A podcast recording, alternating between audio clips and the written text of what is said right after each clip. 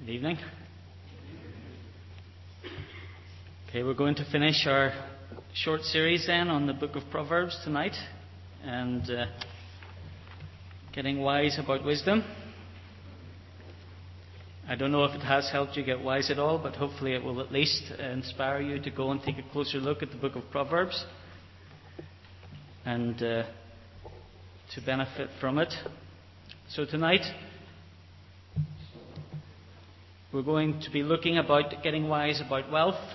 We'll only be looking at it briefly, really only touching on the subject. And certainly, this issue is one that you really become aware of when you go to work in Africa. So, I'll also be talking about uh, some of the experiences I've had in Africa and people I've met and things I've learned. As we said before, the book of Proverbs is basically the instruction of a father to a son. It's designed uh, for the father to teach his son to grow up in wisdom so that he can take on the responsibilities of life, take over as head of the household from the father, or um, very likely it is designed specifically for uh, young men within the nobility of Israel those who would be having office in government, and particularly kings. Uh, so, when we looked at uh, getting wise about worship, we looked about the issues of uh, justice and righteousness it, uh, that were, the book is concerned with there, and we, we did cover a little bit about wealth in that.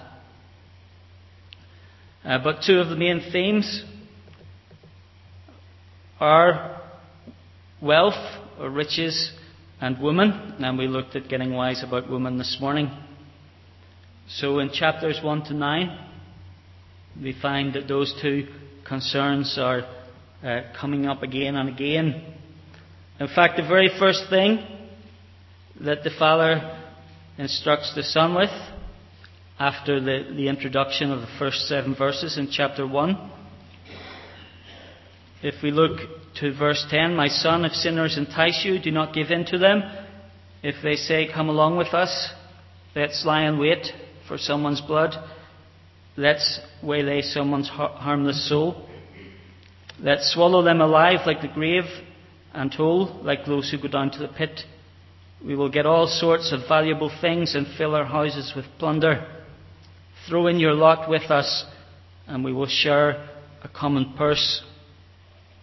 So immediately the temptation of wealth, of riches, of getting them in a way that is quick and easy is raised for the young man. And his father is advising him, don't choose the quick route to riches. Don't obtain them dishonestly or violently. And that is the first lesson that the young man needs to know. If we go on to chapter 2, verse 4, we find what the young man is to seek instead. Or we'll read from verse 1 My son, if you accept my words and store up my commands within you, turning your ear to wisdom and applying your heart to understanding, and if you call out for insight and cry aloud for understanding, and if you look for it as for silver and search for it as for hidden treasure, then you will understand the fear of the Lord and find the knowledge of God. The Lord gives wisdom, and from his mouth comes knowledge and understanding. So instead of spending the time searching out silver and hidden treasure, the young man is to spend his time and prioritize searching out wisdom that comes with the fear of the Lord.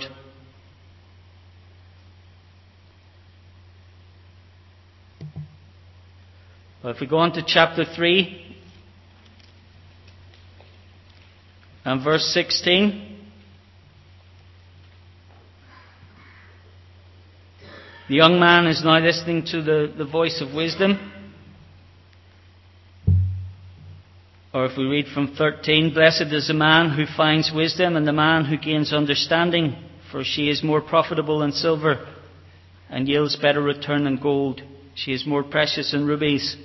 Nothing you desire can compare with her. Long life is in her right hand, and in her left hand are riches and honour. Her ways are pleasant ways, and all her paths are peace. So, riches, honour, and long life are good things in the context of wisdom as they are held and offered by wisdom. And again, eh, in Proverbs 8, from verse 10, choose my instruction instead of silver my knowledge instead of gold. For wisdom is more precious than rubies, and nothing you desire can compare with her.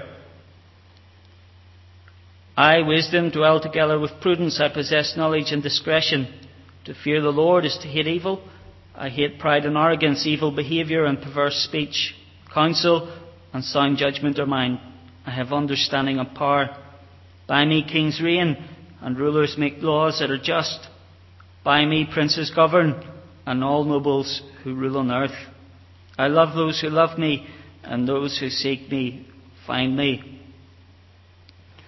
With me are riches and honour, enduring wealth and prosperity. My fruit is better than fine gold.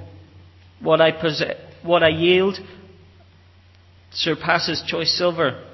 I walk in the ways of righteousness along the paths of justice bestowing wealth on those who love me and making their treasuries full.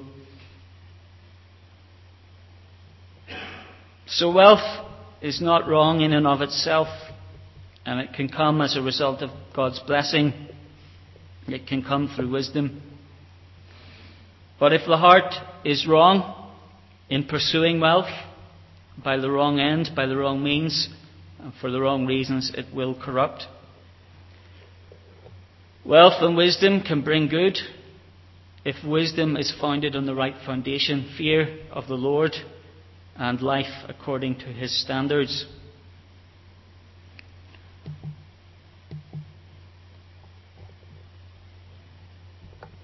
But some of the things that we need to be aware of with regard to wealth firstly, wealth can distort our evaluation of our own importance. Wealth can bring uh, certain temptations. And here we revisit some of the, the proverbs when we look, that we looked at when we were thinking about justice and righteousness. Wealth brings friend upon friend, but from a pauper, a bosom buddy will distance himself. Or many seek to win the favour of rulers, and everyone is a friend of an extravagant giver.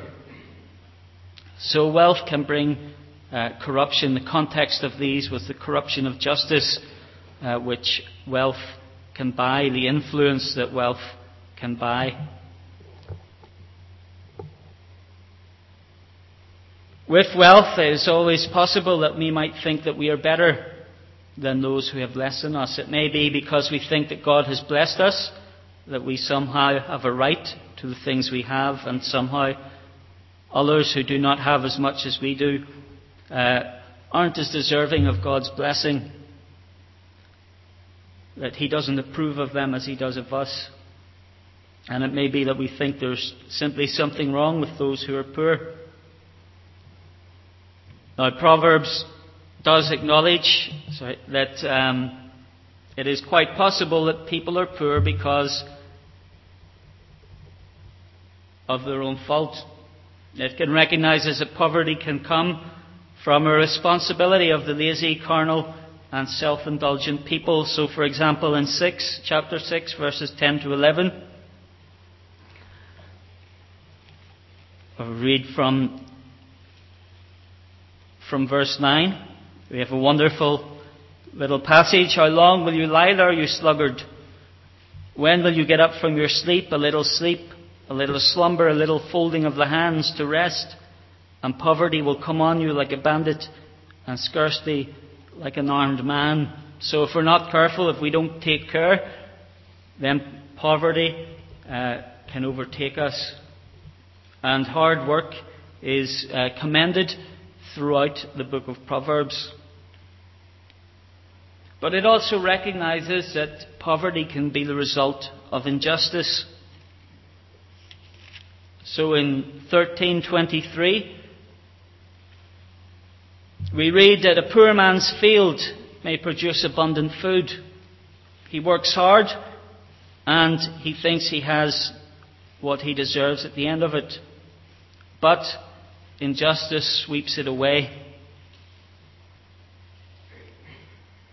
Now, that's certainly one of the things you learn about quickly in Nigeria is uh, just how wide, widespread corruption is. It is also quite shocking to learn that corruption has really come into their leadership system through the West. In the past, chiefs in the tribes were seen as people who were to give to the people. But as the West came in, big companies offering big money uh, for rights to the resources of the country, um, it corrupted the leadership. Now, I'm not going to blame the West completely. Um, because Africa has to bear some responsibility for that themselves. But it is, it's one of those things that is shocking to learn. Um, and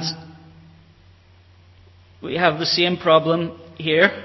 I was reading today about um, our own politicians and how they're trying to cover up uh, their, their expenses. They don't want to have to declare their expenses that they're claiming from the taxpayers.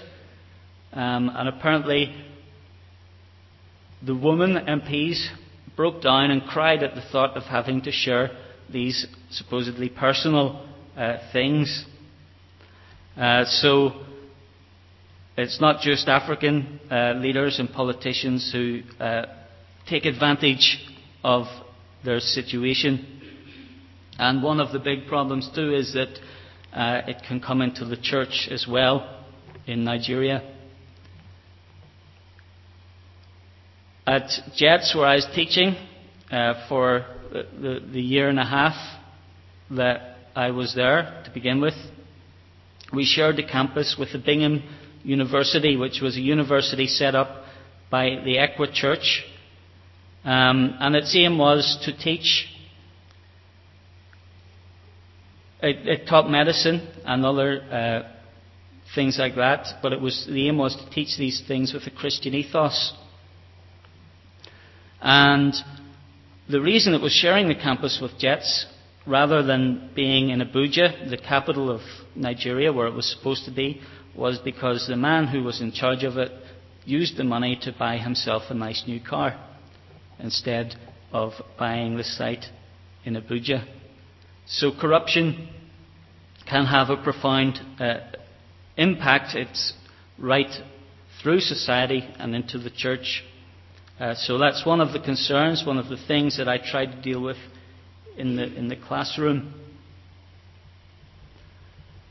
One of the things that we need to remember for ourselves, should we be ever uh, tempted to uh, help ourselves to things that we're not really entitled to, however small that might be, um, is that we are accountable to God for all that we do we are accountable to God for how we treat those who are less fortunate than us. In 22, 22 to 23, we read, Do not exploit the poor because they are poor, and do not crush the needy in court. For Yahweh or the Lord will take up their case and plunder those who plunder them. And in 17 verse 5, He who mocks the poor shows contempt for their Maker. Whoever gloats over disaster will not go unpunished.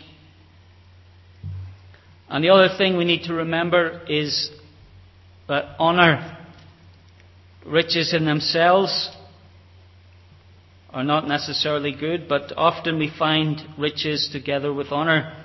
Solomon, uh, Jehoshaphat, and Hezekiah were renowned uh, for being blessed by God with both riches and honour. In 29, uh, 23 in Proverbs, we read, A man's pride brings him low, but a man of lowly spirit gains honour. Those who are humble are the ones who are worthy of getting honour, of significance. respect in society and responsibility.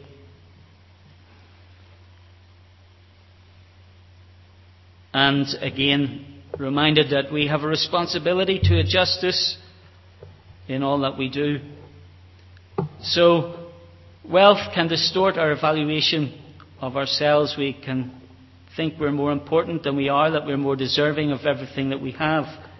But we are accountable to God, and we have a responsibility to righteousness and justice and to live with honour. Another thing we want to think about from Proverbs is that wealth can give the illusion of security and self sufficiency.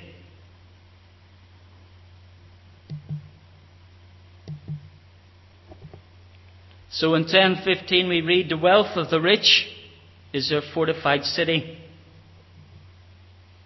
But poverty terrorizes or is the ruin of the poor. Poverty is a vicious circle. It's not here ignorance or laziness or anything else that is blamed. It's poverty itself.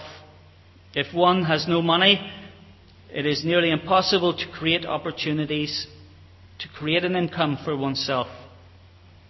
It's not a desirable state to be in.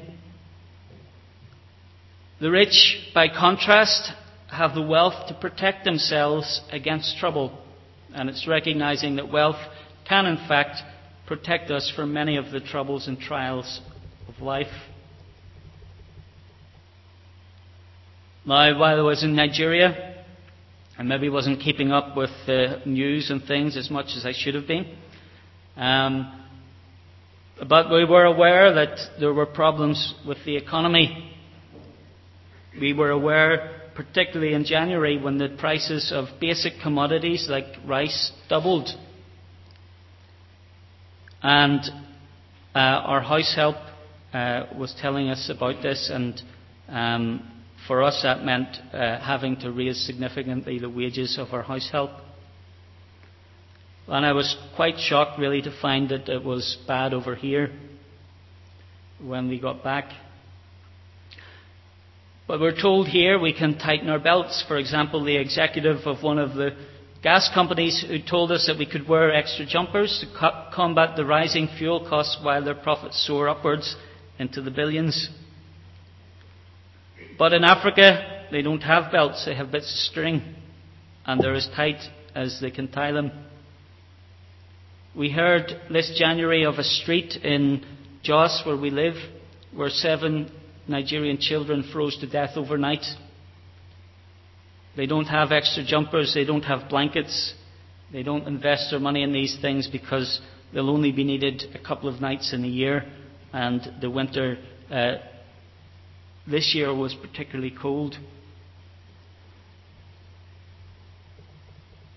So these things we can take for granted, but those who live in poverty really are trapped by poverty itself.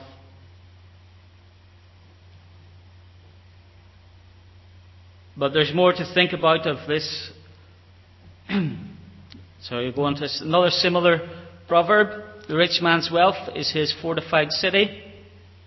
In their imagination, its high walls are unscalable.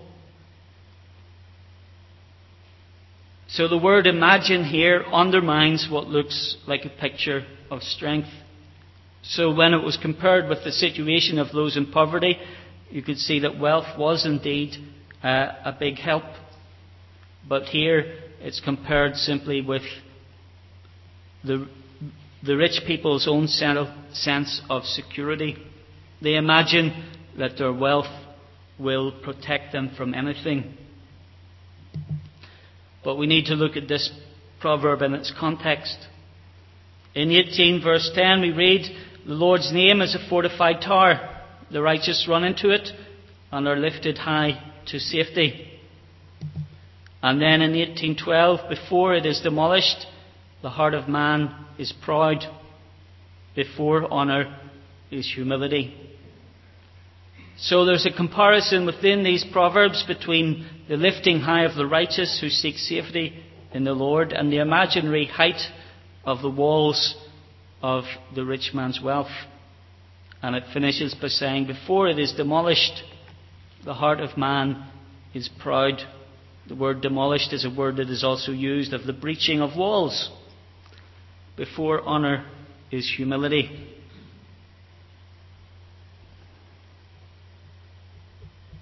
So these proverbs underline uh, that wealth can give the illusion of security, uh, but the only real security is in the Lord.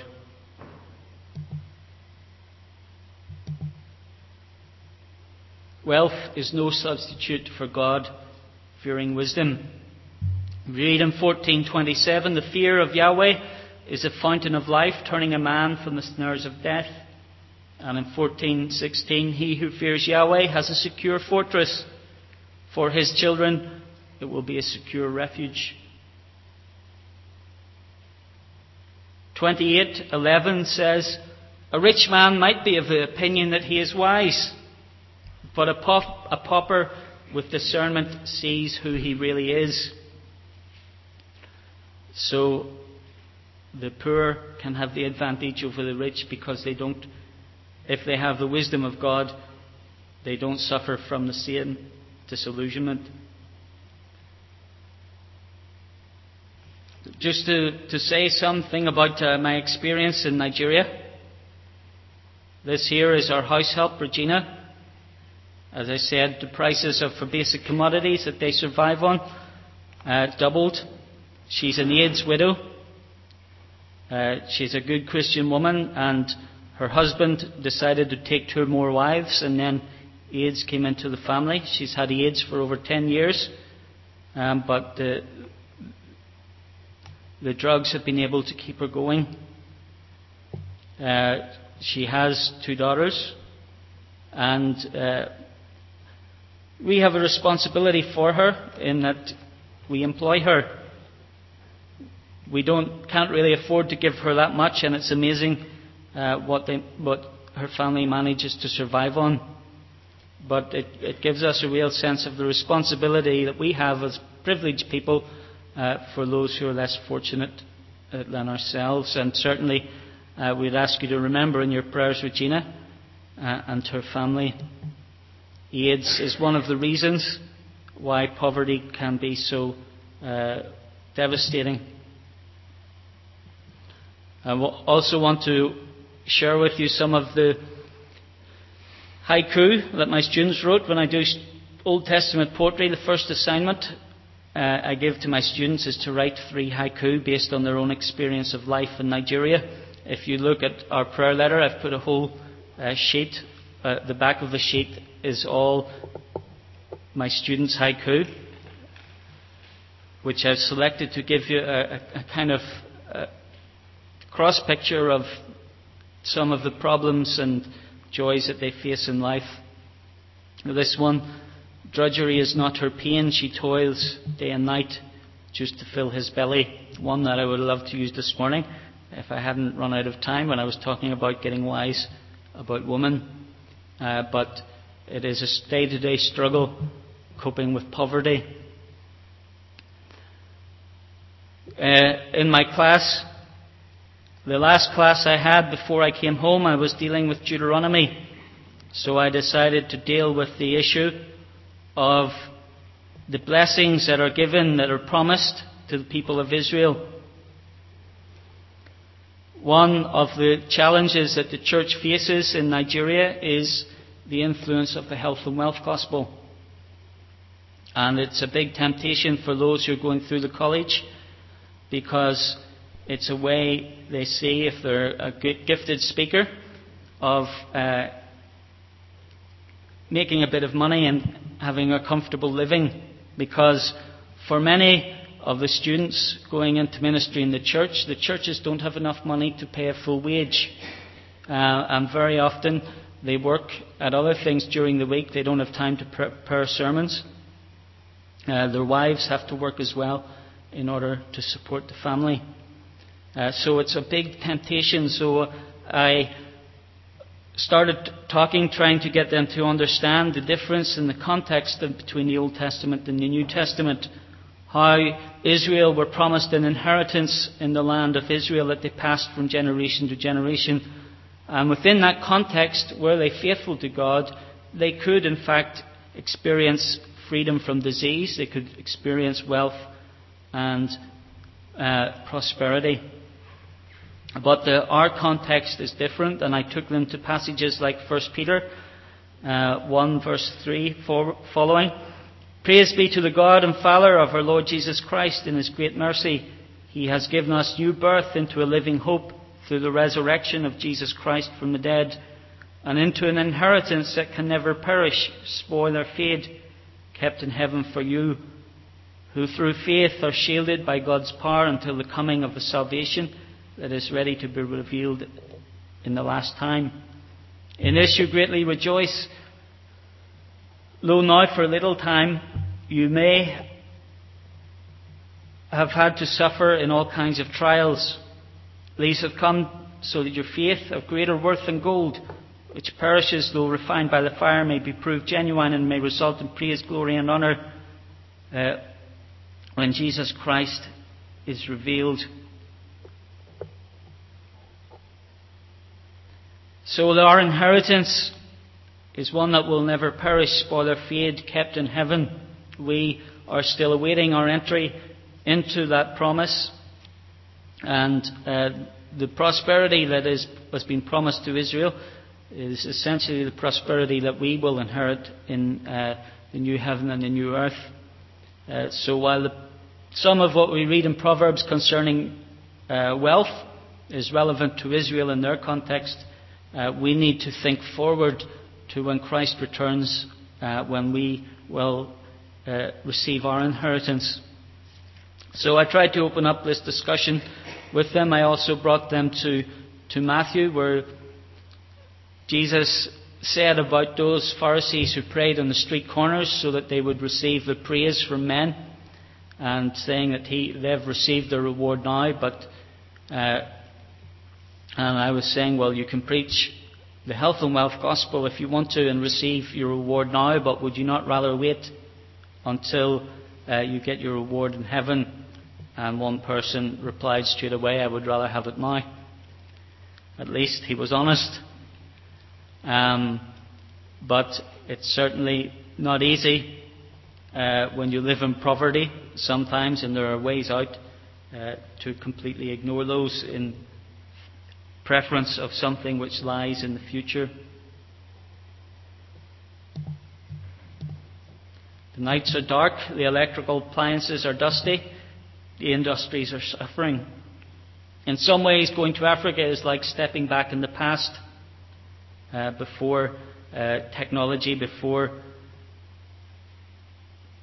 uh, all the advances that we have. The, for example, going to the shop is like going to a corner shop from your childhood. The local Safeways is more like a corner shop. It's not a proper Safeways, obviously, but they've called it Safeways. Um, more like going to a corner shop, and that's one of the better supermarkets that we have. But in other ways, it's like stepping into the future.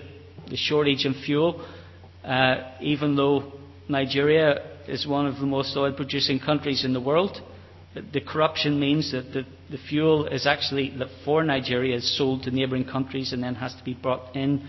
So you get uh, queues for the p- filling stations, which are miles long. Here's one of my students who uh, has asked me to mentor him. He's a, a, guy called Eli, or Eli as we would say. Um, but Ellie, before he came to college, he had owned uh, a successful business. Uh, he had uh, a few hundred chickens producing eggs. Um, but then uh, his chickens caught some disease and he lost his whole livelihood.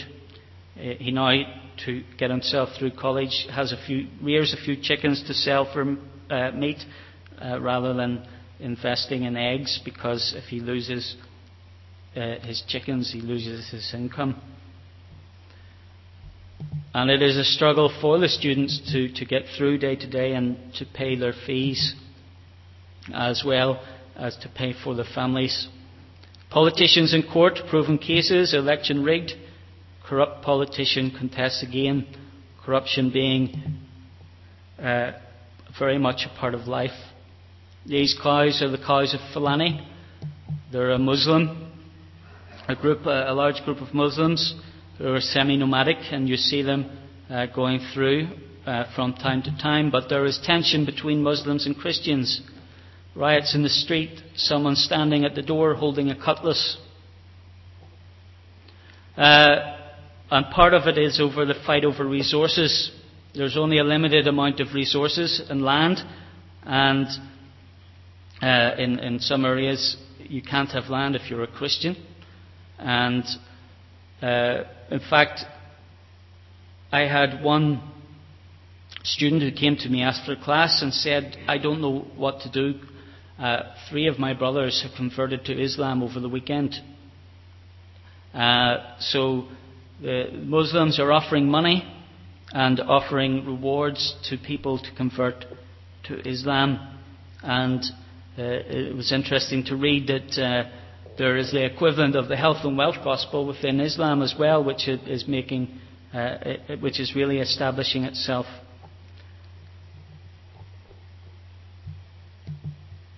For myself, I, I did have to drive through um, a developing riot, and let me tell you, it is pretty scary. Thirsty in a pool of water, our tanks are dry among oil wells, beggars cloistering around a corner. Rich and famous, this is one about Africa. Rich and famous, she is wealth and beauty clother, but her children cry hunger.